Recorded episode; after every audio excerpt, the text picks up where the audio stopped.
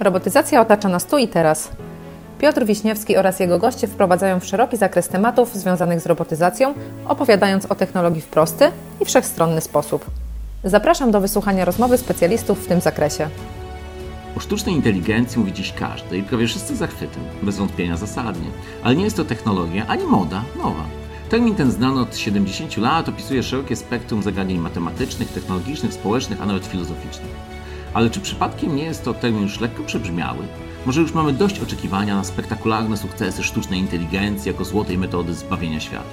Do rozmowy na ten temat nie mogłem wybrać lepszej osoby niż kogoś, kto z ogromną pasją, tak zawodową jak i naukową, zgłębia temat AI już od lat. A ponieważ jako mówca, jak mało kto dzieli się energią i wiedzą, nie pozostaje mi nic innego do zrobienia, jak z ogromną radością zaprosić na spotkanie z panią profesor Aleksandrą Przygalińską. Absolwentka studiów licencjackich w Instytucie Dziennikarstwa i Komunikacji Społecznej na Uniwersytecie Wrocławskim oraz magisterskich w Instytucie Filozofii. W tym czasie była także stypendystką programu Erasmus w Uniwersytecie we Frankfurcie. Następnie doktorat w Instytucie Filozofii Uniwersytetu Warszawskiego. Stypendystka Ministerstwa Nauki i Szkolnictwa Wyższego oraz programu Fulbrighta, podczas którego studiowała w New York School in New York. W Polsce od 2013 roku zawodowo związana z Akademią Leona Kaźmińskiego, a w roku akademickim 2016-17 Visiting Scholar na MIT w Bostonie. Habilitację uzyskała na Akademii Leona Kaźmińskiego w Warszawie w styczniu 2020 roku w dziedzinie nauk społecznych w dyscyplinie nauk o zarządzaniu jakości. Ostatni wpis w zawodowym CV to pozycja Senior Research Associate na Uniwersytecie Harvarda. Tak w gruncie rzeczy chyba nie musiałem nawet przedstawiać. Zapraszam zatem do zaskakującego spotkania z Aleksandrą Przygalińską. Aleksandra, witam Cię bardzo serdecznie w kolejnym odcinku RoboSapiens. E, dzień dobry, cześć. Dziękuję bardzo za zaproszenie. To powiem Tobie, że jestem ogromnie podekscytowany. Widziałem Cię kilka razy na scenie. Wiem, że w wielu obszarach się nie zgadzamy. Mam ogromną nadzieję, że wyjdzie nam ciekawy podcast i mam nadzieję, że ludzie leżąc gdzieś na jakimś leżaku w okresie wakacyjnym posłuchają nas trochę i mam nadzieję otworzą trochę oczy na różnego typu zadania, zajęcia, pomysły związane z tym, czym się zajmujemy. E, słuchaj, my na Platformie Robotów głównie rozmawiamy oczywiście o produkcji, o robotyzacji, mhm. automatyzacji, zajmujemy się tymi tematami, więc nie mogę nie zacząć od pytania, sztuczna inteligencja i produkcja. Czy to rzeczywiście będzie niedługo tak, za 5 czy 10 lat, że menadżerowie produkcji nie będą już w ogóle potrzebni? I jak myślisz, większość decyzji będzie robionych, podejmowanych automatycznie mhm. przez jakieś AI mhm. gdzieś w chmurze? No to jest e, bardzo rozbudowane pytanie, ale zanim Ci na nie spróbuję jakkolwiek odpowiedzieć, to powiedziałabym, że to jest ciekawe, że Ty już wiesz, że się nie zgadzamy, bo ja jeszcze nie wiem, w jakich sprawach się nie zgadzamy i rozumiem, że przez tą rozmowę się też trochę dowiem, co oczywiście czyni ją jeszcze bardziej intrygującą. E, natomiast jeśli chodzi o, o sztuczną inteligencję w produkcji, no to wiesz, wydaje się, że to jest jeden takich, z takich bardzo wschodzących przestrzeni aplikacji e, sztucznej inteligencji, no bo masz i zagadnienia predykcji i masz zagadnienia optymalizacji najróżniejszych procesów, e, gdzie ta sztuczna inteligencja może być pomocna. Natomiast wydaje mi się, że to, co jest też bardzo jakby ciekawe, to jest to, co się w ogóle teraz dzieje w tej dyscyplinie, i produkcja tutaj wydaje się, że nadaje pewien ton e, tym zmianom, a to, co mam na myśli, to jest to, że z jednej strony mamy bardzo zaawansowane modele sztucznej inteligencji, e, wielkie jakieś rozwiązania e, cloudowe, multiparametrowe, transformery językowe, na przykład, z którymi ja pracuję, ale nie tylko, czyli jakieś kolosalne silniki sztucznej inteligencji, a z drugiej strony mamy Tiny ML, prawda, czyli to, tą malutką sztuczną inteligencję, małe przetwarzanie statystyczne, małe przetwarzanie informacji i edge computing. I wydaje mi się, że to jest bardzo interesujące rozgałęzienie, w którym my w tej chwili jakby wchodzimy tak naprawdę, gdzie ta sztuczna inteligencja w końcu zaczyna się jakoś tam specjalizować i wydaje mi się, że ta ścieżka tego Tiny ML właśnie połączona z edge computingiem, z IoT, z sensorami jest bardzo tutaj ciekawa, jeśli chodzi o produkcję, no bo można sobie zadać pytanie, czy więcej trzeba, to znaczy na tym etapie, prawda? Czy to jest, czy to jest tak, że to jest pierwsze, najlepsze, można powiedzieć, wdrożenie, dla produkcji, które będzie udane. No bo z tą sztuczną inteligencją też nie wiem, czy się zgodzisz, ale czasami jest tak, że ona jest potencjał, ale ona nie wchodzi w obszar, w który do końca pasuje. Tak? Znaczy można na przykład znaleźć zastosowanie dla pewnych modeli sztucznej inteligencji w jakichś obszarach i to będzie super działać, a można też kompletnie przestrzelić i nie uwolnić tego potencjału. I tu mi się wydaje, że właśnie produkcja to jest taki świetny test, tak samo trochę może jak rolnictwo, tak się nad tym zastanawiam, dlatego TinyML, które teraz tak w ostatnich latach bardzo się e, usprawniło i dla przetwarzania brzegowego, dla, dla edge computingu, więc bym powiedziała, że tutaj widzę bardzo silną rolę sztucznej inteligencji, ale oczywiście te duże modele pewnie też wejdą. Ja nigdy nie uważam, że ludzie będą zbędni. To jest w ogóle, wiesz, mój normatywny tutaj taki stance i być może to jest ta przestrzeń, w której się nie zgadzamy, zaraz mi powiesz, ale ja raczej widzę ludzi cały czas jako architektów tego systemu, jako tych, którzy dysponują odpowiednią wyobraźnią, żeby dodawać im parametrów i decydować o tym, do czego one będą wykorzystywane. Natomiast na pewno będzie tak, że będzie to się stopniowo automatyzowało, przy czym automatyzowało może jest mało średnio udanym słowem tutaj, bo automatyzacja to jakieś rutyny, a, a w przypadku sztucznej inteligencji jednak mówimy o jakiejś inteligentnej optymalizacji procesów i, i predykcji tego, co będzie, więc yy, więc tak, no na pewno będzie tego więcej na różne sposoby, ale ludzie moim zdaniem zostaną. No, ja przetłumaczę się tobie, skąd taki challenge'ujące stwierdzenie. No. 3 czy 4 lata temu byłem na takim Leadership Global Reunion na Harvardzie i wyszła na scenę pani, która pamiętam była wtedy szefem e, innowacyjności w General Electric i ona no, mhm. dosyć mocno wsadziła kij w mrowisko na sali 600, 600 absolwentów Harvardu. Ona mówi, drodzy Państwo, mam złą wiadomość, menadżerowie niedługo nie będą potrzebni, bo sztuczna inteligencja Was stąd wygoni. No i oczywiście to chyba trochę chciała pochallenge'ować i fajnie, że tak się wydarzyło. Wiesz, w dużej mierze czynności, które menadżerowie jeszcze 15 czy 50 lat temu wykonywali, jak właśnie e, kontrolowanie, organizowanie, taki kanon, to pewnie dużo tych tak. funkcjonalności się zupełnie zmienia. Słuchaj, jak mówimy o, o, o, naukach zarządzaniu kilkadziesiąt lat, to weźmy pod uwagę, że 70-80 lat temu, ja to sprawdziłem, więc nie rzucam danymi znikąd, 80% ludzi na świecie nie umiało czytać i pisać, więc menadżerowie wtedy tak. rzeczywiście zajmowali się podstawowymi funkcjonalnościami. Natomiast no, dzisiaj człowiek już nie wymaga tej motywacji, tej kontroli, nawet na produkcji, jak wymagał jeszcze pewnie 50 lat temu, i myślę, że te funkcjonalności się tutaj ogromnie zmienią.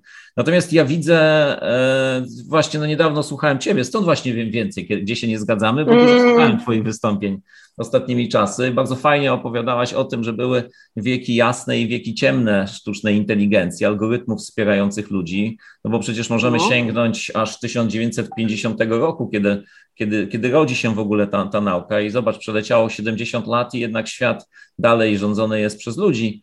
E, I hmm. tak się będzie działo. Natomiast wierzę głęboko w to, że na produkcji rzeczywiście ten czas teraz przychodzi. I dla mnie takim czynnikiem, potężnym czynnikiem zmiany jest oczywiście prawo Mura, które sprawia, że że ta technologia staje się dużo bardziej dostępna, dużo bardziej efektywna. No i wreszcie to, co kluczowe dla biznesu, jej koszt zaczyna nie być tak. takim game changerem, jak był jeszcze niedawno. Więc ja tu się spodziewam, że zmiany będą nadchodziły. Natomiast pytanie, czy ludzie są na to gotowi? Jak myślisz? Mm. No to jest świetne pytanie. Jak na razie powiedziałeś same rzeczy, z, którym, z którymi bym się spokojnie mogła zgodzić, co zaprzecza Twojej pierwszej tezie.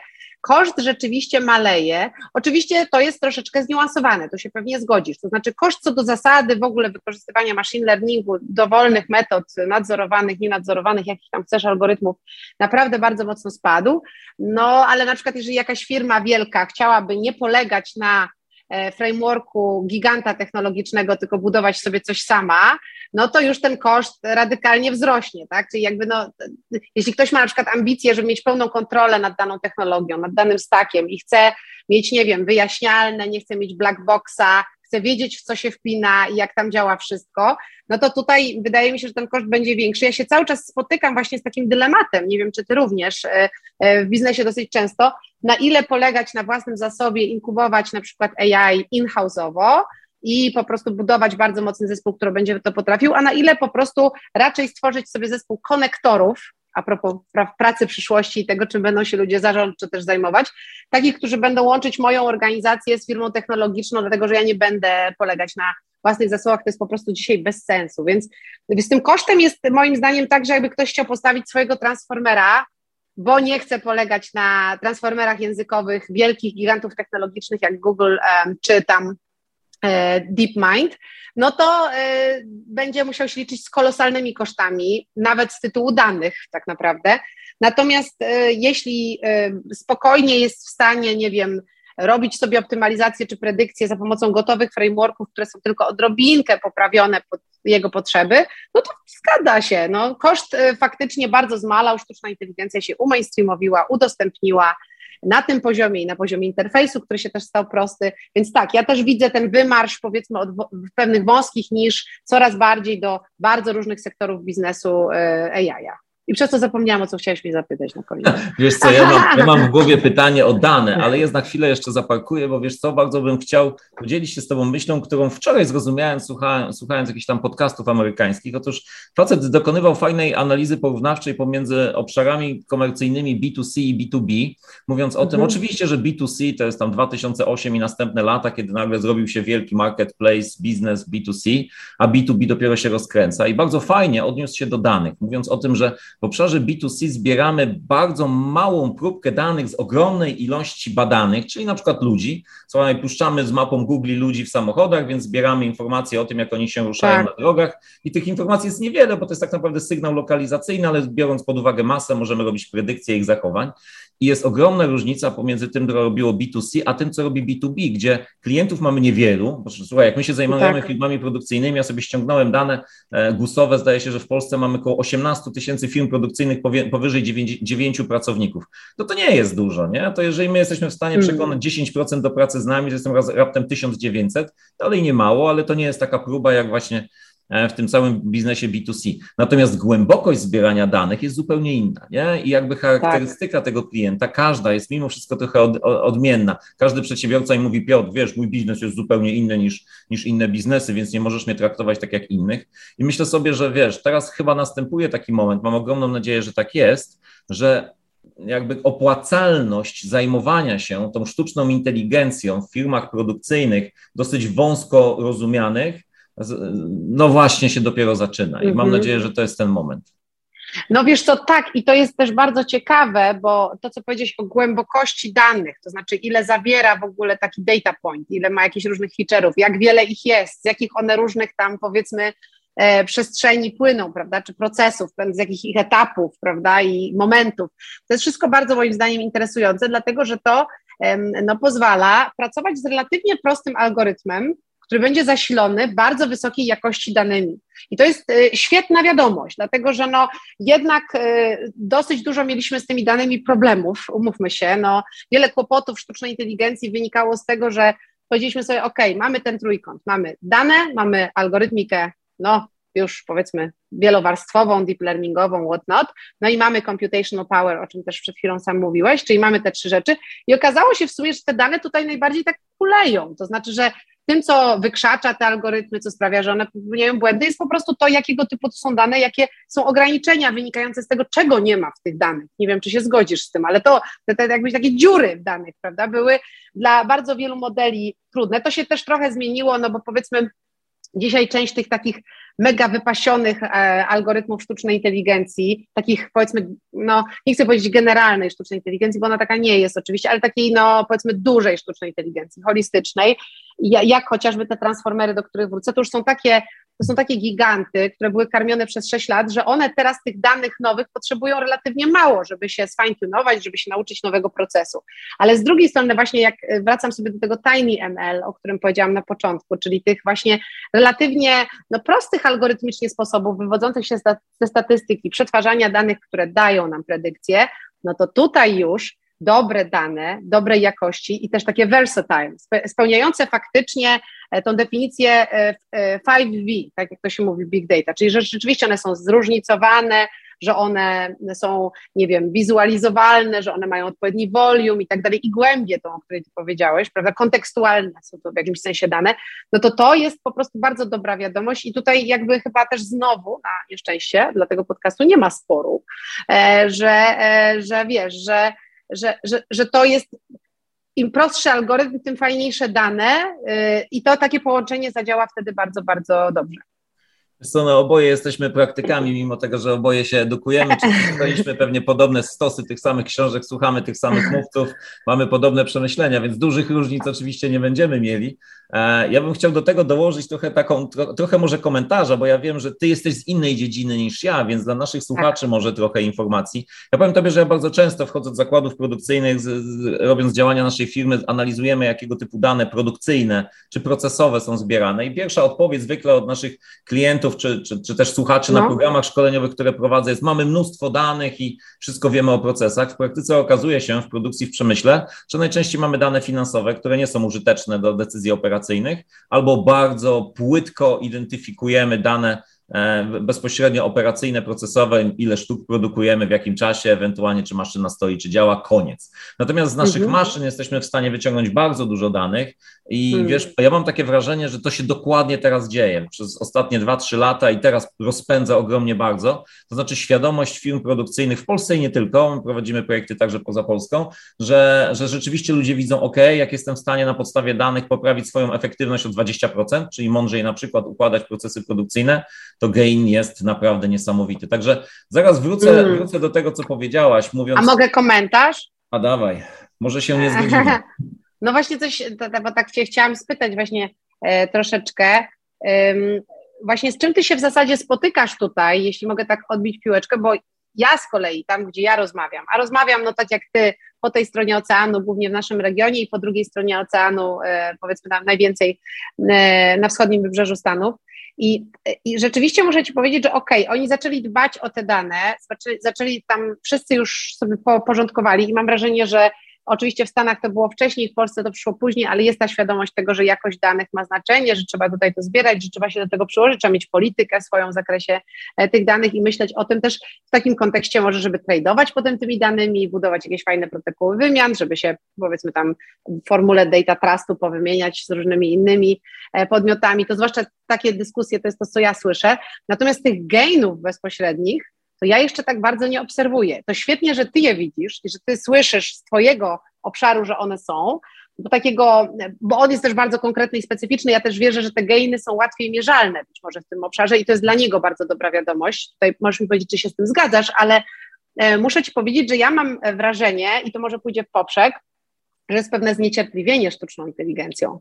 O, e, a propos tej zimy i wiosny i lata, czyli pory roku dla sztucznej inteligencji, czy jest lato, pięknie wszystko finansowanie, czy jest zima, czyli no, nikt się nie interesuje sztuczną inteligencją, nikt jej nie lubi, to ja mam takie wrażenie, że, nie jest, znaczy, że jesteśmy w lecie, czyli jest bardzo dużo finansowania, jest dużo środków na sztuczną inteligencję, jest dużo procesów uruchomionych, reskilling w organizacjach, whatnot, prawda, e, dużo wysiłków najróżniejszych, ale też, że z drugiej strony jakby jest takie poczucie, że jeszcze się to nie przełożyło na moje revenue streams, jeszcze się to nie przełożyło mi na koszty. Ja tego nie obserwuję, ja to strasznie chcę jak najszybciej zobaczyć, bo już po prostu zaczynam się troszeczkę denerwować. Więc ja Ci muszę powiedzieć, że ja tego, tych przełożeń właśnie, wartości tej technologii, która jest niewątpliwa na konkrety takie biznesowe, tak bardzo jeszcze nie widzę i właśnie słyszę taki szmer pewnego niezadowolenia, który może zwiastować, że to lato sztucznej inteligencji będzie burzliwe. Słuchaj, to ja Ciebie bardzo zapraszam do mojego ogródka, a w zasadzie nawet do tego, co robi moja firma, to będzie trochę autoreklamy, no ale o tym jest nasz podcast i, i, i no platforma tak. jest sponsorem tego podcastu.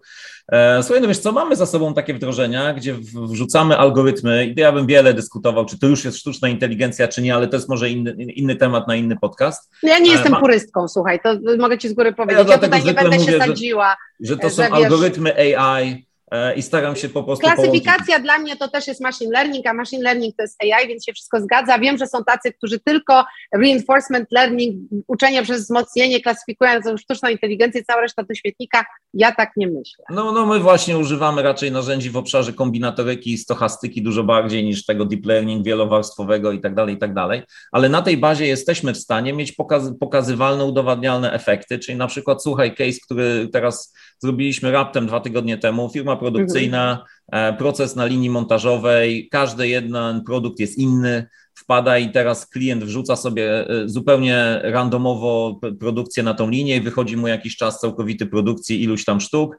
Wchodzimy na to z algorytmem, analizujemy, poszukujemy optymalizacji w zakresie kolejki zleceń E, algorytm, tak jak mówię, przelicza ogromną ilość wariantów, tak? Trochę tam Python się narobił razem, z naszą platformą digitalową.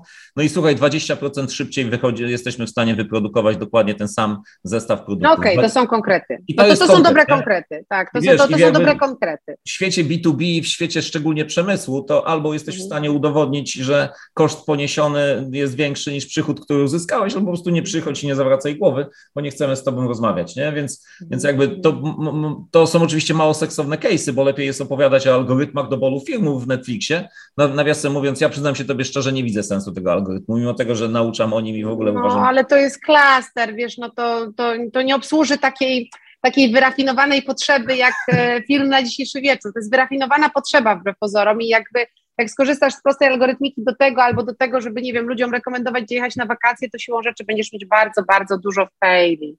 E, ale jest to ciekawe, że ktoś się za to wziął, słuchaj, no, że jakby próbuje rekomendować e, nie produkty spożywcze, tylko treści, bo tak. to jest bardzo, bardzo trudne i może dzięki temu będziemy za pięć lat w jakimś miejscu przedefiniowania paradygmatu i w końcu będziemy mieć rekomendację treści, która będzie wowowa. No teraz nie Wiesz, jest. Ale wracając do tego głównego wątku, ja niedawno złapałem no. kolejny e, raport w ręce, który pokazywał, że rozwój oczywiście Internet of Things teraz nadchodzi, bo zbieramy dane, możemy je analizować, o czym wszystko mówisz, przeliczać, komunikować, bla, bla, bla. Super fajnie, prognoza na 2025 rok na świecie Internet of Things w biliardach, i okazuje się, że największy klocek, zgodnie z tymi przewidywaniami, to jest zastosowanie e, Internet of Things w obszarze operation, czyli w obszarze produkcji, no. gdzie te gainy są potencjalnie największe. Nie? To, czy nasza lodówka się skomunikuje z naszym telewizorem, że już możemy lody zjeść, bo się zamroziły, to jest oczywiście bardzo ważny feature, ale on wiesz, nie przekłada się na jakość ani na koszty. Tak. Natomiast jeżeli jesteśmy w stanie na produkcji poprawić efektywność, tak jak właśnie to powiedziałem, procesu bez żadnej inwestycji o 20%,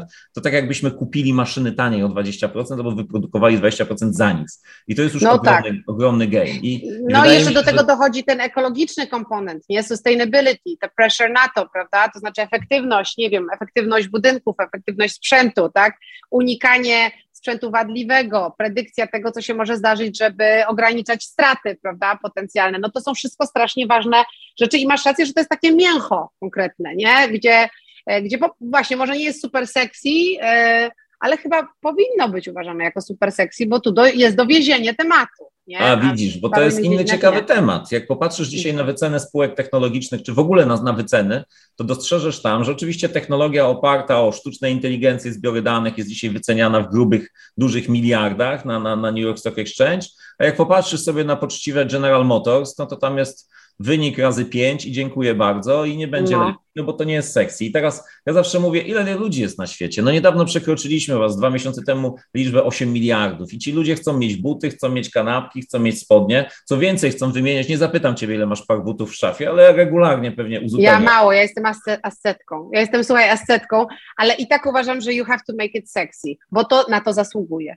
Oczywiście. Także to zadanie Wiesz, dla Was. I wymiana, I wymiana bardzo szybka tego produktu się dzieje. Ktoś to musi produkować, nie? Więc wiesz, może ten manufacturing nie jest sexy, bo sexy są algorytmy, sexy są platformy, sexy jest Tinder i kilka innych rzeczy, natomiast ktoś to wszystko musi wyprodukować i tam są rzeczywiście pieniądze, a ponieważ żyjemy w środowisku, w społecznościach postindustrialnych, no to, no to wiesz, no, to nasze dzieci pewnie na linię produkcyjną nie pójdą, a my wcale tego nie chcemy, więc ktoś się musi całą tą zabawą zająć i tu jest potężny kawał myśli, roboty i dla sztucznej inteligencji, i dla robotyzacji, tak. automatyzacji tych technologii, które zaczynają być wreszcie dostępne i użyteczne niedaleko. No, tu mi przyszła taka rzecz trochę do głowy, że zobacz na przykład E, regresja liniowa, nie? Takie proste algorytm w sumie bardzo, tam uczy się go na początku, jak ktoś się zaczyna zapoznawać ze statystyką, machine learningiem. No i ta regresja liniowa na przykład przyłożona do jakiegoś modelowania populacji albo do, nie wiem, tego, żeby sprawdzić, jaki będzie, jaka będzie popularność jakiejś reklamy czy jakiegoś kontentu, ona jest po prostu beznadziejna. Ale przyłożona do prognozy pogody, po prostu zaczyna naprawdę pokazywać swoją siłę, nie? Ta prognoza pogody może nie jest tak zajebista, jak sprawdzenie, kto będzie influencerem za pięć lat, prawda? E, może to nie brzmi tak, e, tak seksownie, ale tam jest dowieziony konkret, z którego korzystają codziennie miliony ludzi, tak jak mówisz. Prawdopodobnie zupełnie nieświadomych, że że tam regresja, no może niekoniecznie liniowa, już przesadziłam to już tak upraszczając, ale no powiedzmy, że modele regresji siedzą za tą prognozą pogody, która w ostatnich latach naprawdę stała się dużo bardziej adekwatna do tak, rzeczywistości tak. niż była, nie?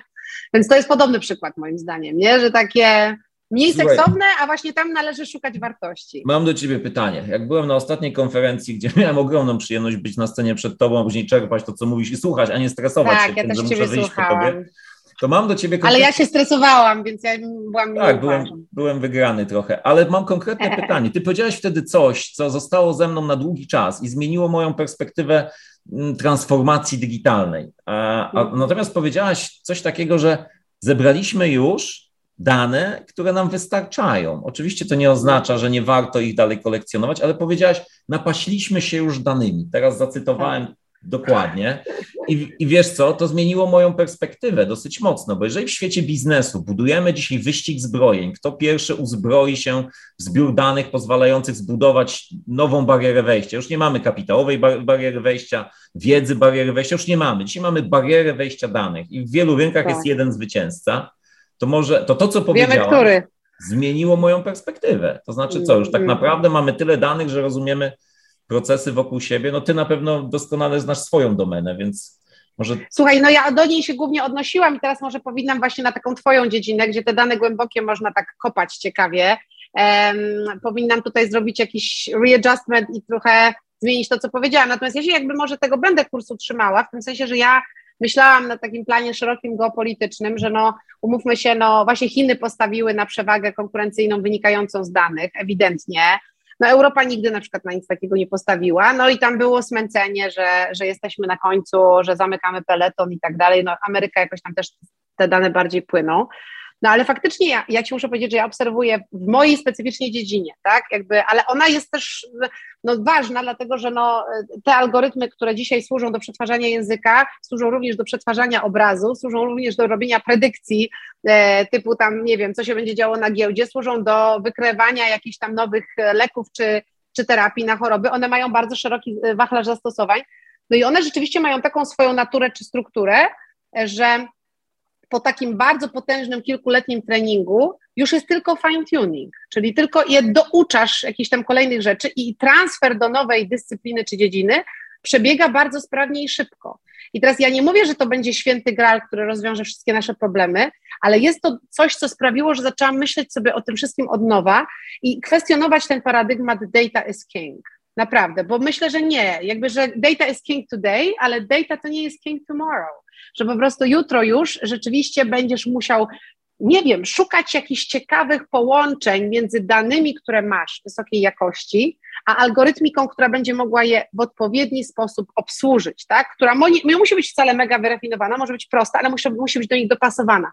Że tam jest jakaś ciekawa robota do zrobienia, ale to nie jest robota typu szukam jak najwięcej danych, pasę, pasę i cisnę, po prostu kupuję, nie wiadomo co i będę siedzieć na tym wielkim pailu danych, który wcale nie jest smart, ale jest po prostu big i, i to jest siła moich przewag. No bo oczywiście algorytm TikToka działa lepiej, bo tych danych jest dużo, no i fajnie, ale to jest dzisiaj. Natomiast jutro moim zdaniem jest o czymś innym. Tak, taki ja mam intuicję, wiesz, mhm. ja się mogę mylić, ale to są takie intuicje też spoza samych badań, nie wynikające z raportów, tylko to są jakieś moje przekminy, patrzenia na ten obszar algorytmiczny, w którym ja siedzę najgłębiej, że po prostu tam dane to nie jest decydujący czynnik. Przestał być. Wiesz co, to fajne jest to, co mówisz, bo ja w ogóle widzę do tego pewne porównanie. W świecie produkcji e, dużo się mówiło o linie, na pewno, mimo że nie jesteś z produkcji, słyszałaś o lean management.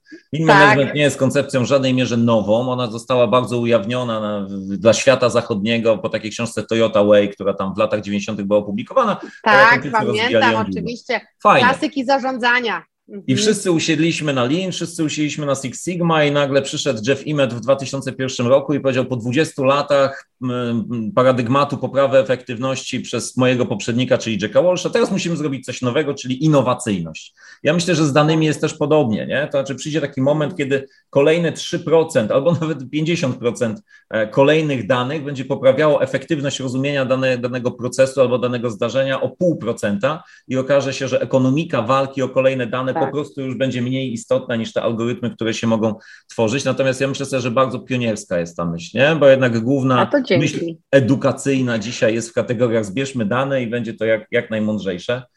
Myślę, że to cała historia będzie się opierała na smartnych algorytmach, nie? I na tym, kto tutaj. No i też na tym, co wy robicie. Fizy smart algorytmy i fizyczna infrastruktura, nie? Jakby ja uważam, że tu jest dużo do zrobienia.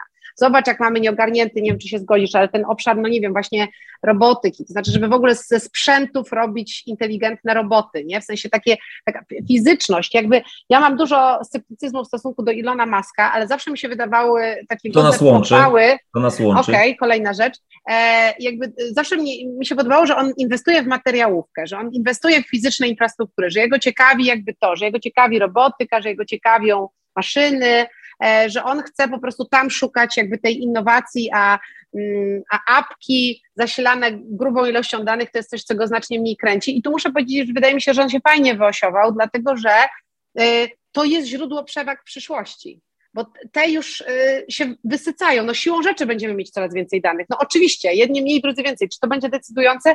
No nie sądzę za chwilę, bo będzie i tak dostatecznie dużo, żeby wszyscy się najedli. Więc w związku z czym, no wydaje mi się, że naprawdę trzeba patrzeć jeszcze kawałeczek dalej i, i właśnie ta przestrzeń wasza, dziś nie sexy, jutro może być uber sexy, nie? Bo, bo to wy będziecie mieć ciekawą algorytmikę, która współpracuje z fizycznym, zaszumionym, trudnym światem, tak? Światem na, naszego życia, że tak powiem, w którym się zmienia temperatura, pora dnia i noc. No. Ja tobie zaraz szybciutko powiem, bo to właśnie odkryłem całkiem niedawno, czemu tak jest, że świat fizyczno, fizycznych zmian i rozwojów jakichś robotów i świata infrastruktury nie jest sexy, a sexy, sexy są software i aplikacje. Otóż wiesz, jesteśmy teraz w rundzie finansowania, rozmawiam z VC-kami i nagle zrozumiałem, że VC ma perspektywę mhm. inwestowania 5-7 lat. E, czyli od momentu, kiedy w ogóle podpiszemy umowę, do momentu, kiedy oni wyjdą. Co oznacza, że tak naprawdę spółka, która ma rozwinąć nowy produkt, pójść global, no bo wszyscy się no. chcą pójść global, ma na to 5 lat. I oczywiście, wiesz, jak masz aplikację i zbudujesz jakiegoś tam kolejnego Ubera, no to, to nawet Uber się tak szybko nie rozwijał, nie? Ale jakby domniemanie tej możliwości jest. I do dzisiaj przynosi straty. No, jak wielu dużych graczy. Ale, ale zmierzam do tego, żeby powiedzieć, że jeżeli masz rozwinąć infrastrukturę i masz, masz część fizyczną i masz przekonać klientów i wchodzisz w rynek B2B, no bo, no bo wiadomo, że to jest rynek bardzo tradycyjny. Decyzja jest podjęta wielowarstwowo, często dużo dłużej, nie emocjonalnie. Trzeba zmienić mnóstwo nawyków, no to ten proces nie zajmie pięciu lat albo siedmiu, więc te biznesy tak. nie są sexy, inwestycje e, wielkich pieniędzy, wielkich fizyk, wisików idą zupełnie gdzie indziej. No to sorry wisiki, muszą się zmienić wisiki. Wisiki muszą zacząć myśleć inaczej, bo to jakby za chwilę się po prostu skończy. Moim zdaniem, no e, tutaj trzeba cierpliwości. E, to jest, jest inna, inna skala w ogóle moim zdaniem i inne trwanie. Aleksandro, my się chyba musimy na kolejne spotkanie umówić, bo to jest wielki temat rzeka, który bym chciał z Tobą omówić. 2021 rok, absolutnie największe wydatki wisikowe na świecie. Już teraz widać, że ten, ten, ten obecny nasz rok to co najmniej połowa redukcji inwestycji wisikowych, wisiki dzisiaj mm. zwijają się, no wiele wątków, tak, w tym między innymi kryzys, który nas na pewno dopada. Ale ja przygotowałem sobie temat, który bardzo chciałem się z Tobą mówić i zgodnie z naszymi uzgodnieniami przed nagraniem, drodzy Państwo, nie zadałem tego pytania wcześniej. Tak, Słuchaj, wiesz co, ty dużo, ty dużo zajmujesz się e, różnymi tematami i między innymi ostatnio jak słuchałem, jak opowiadałaś oczywiście o standardzie, czyli teście, teście Turinga, który ma sprawić, no. że, że będziemy wiedzieli, czy AI już jest, czy jeszcze nie jest. Ja jednocześnie niedawno słuchałem podcastu o rozwoju telefonów, seks telefonów w Stanach Zjednoczonych. E, I te dwie rzeczy mi się podkładały do głowy. Ja mam do Ciebie pytanie. Kiedy powstanie AI-owa aplikacja, która będzie w stanie nie tyle oszukać, że rozmawiam z kobietą, czyli sprawić, że prowadząc tę rozmowę, albo werbalną, albo w postaci chatbotu, że będę czuł prawdziwe emocje i uczucia związane z rozmową ze sztuczną inteligencją. Daleko to jest? Wiesz co, myślę, że To byłby że prawdziwy nie. test Turinga, słuchaj. No tak, tylko tam jest trochę kłopot, bo ten test Turinga zakłada z tej oryginalnej swojej wersji, zobacz, że, e, że to, że coś bardzo sprawnie z tobą rozmawia i daje ci te emocje, te efekty komunikacyjne, których ty oczekujesz od innych ludzi, że to i świadczy o tym, że to jest inteligentne trochę w taki sposób jak ty. I to jest w ogóle szatański pomysł tego Turinga, moim zdaniem, że on to tak ustawił, bo ja bym powiedziała, że takie narzędzia, które będą rozmawiać z Tobą i wywoływać w Tobie uczucia, afekty i będą po prostu prowadzić tą, ten dialog odpowiednio, zarządzać tym dialogiem, tak, że będą wracać do jakichś wątków, które poruszyłeś wcześniej, rozumieć o co Ci chodzi, kiedy zadajesz tam jakieś rozwarstwione pytanie duże i tak dalej, że to jest naprawdę bardzo rychło przed nami. Natomiast y, to coś nie będzie czuć tego, co Ty to my jesteśmy biedaki takimi stworzeniami, które po prostu jak widzą chmurę, to od razu widzą, że to jest kształt jakiegoś tam jeźdźca albo wiesz, jakby, że to jest jakiś tam kształt, nie wiem, jakiegoś zamku. My po prostu szukamy w rzeczywistości takich tropów człowieczeństwa straszliwie mocno, albo czegoś, co znamy z naszej wyobraźni. I mi się wydaje, że system, który będzie przetwarzał, nie wiem, mowę ludzką albo po prostu tekst i będzie to robił w bardzo dobry sposób, jest bardzo szybko przed nami, ale to nie jest ten test Turinga w tej pierwszej wersji, bo to ciągle nie będzie znaczyło, że jesteśmy stoimy przed świadomą maszyną, tylko że stoimy przed chińskim pokojem, który przetwarza instrukcje i robi w to zajebisty sposób i ty po prostu się zakochałeś i sorry.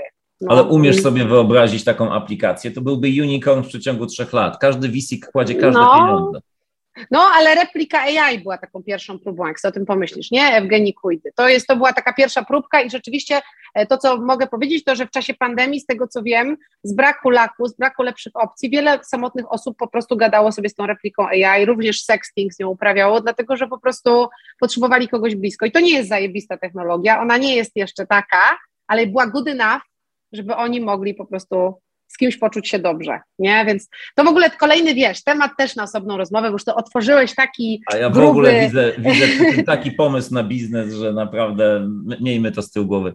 Drodzy Państwo, ja bardzo dziękuję Aleksandrowi za to, za to spotkanie. Dla Państwa ja mam małe zadanie na wakacjach. E, spróbujmy koło sierpnia złapać się na małą klasówkę i zobaczymy, kto z naszych słuchaczy będzie umiał wytłumaczyć wszystkie terminy, które, które wykorzystałeś w czasie naszego spotkania. Ale ty też tam... sypałeś terminami nami, Mondralo. No wiesz, musiałem trochę nadążyć, co prawda nie jestem profesorem, ale wiesz, trzeba, trzeba było dawać radę. Bardzo ci gorąco, to najważniejsze. Bardzo Ci gorąco dziękuję za tę rozmowę. Długo na nią czekałem i absolutnie mnie nie zawiodła. Mam nadzieję, że zdarzy nam się jeszcze kiedyś porozmawiać i co, dobrych mm. wakacji sobie życzymy. Wzajemnie, wzajemnie. Dzięki wielkie. Dzięki wielkie. RoboSapiens to seria podcastów inspirowanych oraz sponsorowanych przez pierwszą na świecie platformę robotów DBR77.com. Ta unikatowa platforma pozwala sprawnie i efektywnie zrobotyzować linie produkcyjne praktycznie każdej branży. Jesteśmy jedynym miejscem, które stwarza możliwość zdalnego przedstawienia wyzwania technologicznego w nowatorskim studio 3D oraz umożliwia zebranie szerokiego zakresu koncepcji jego rozwiązania. Platforma DBR77.com dostarcza innowacyjne i darmowe oprogramowanie, dzięki któremu w pełni zaprojektujesz i przeanalizujesz linie produkcyjne, a nawet całe zakłady produkcyjne. Platforma robotów DBR77 to wszystkie roboty w jednym miejscu.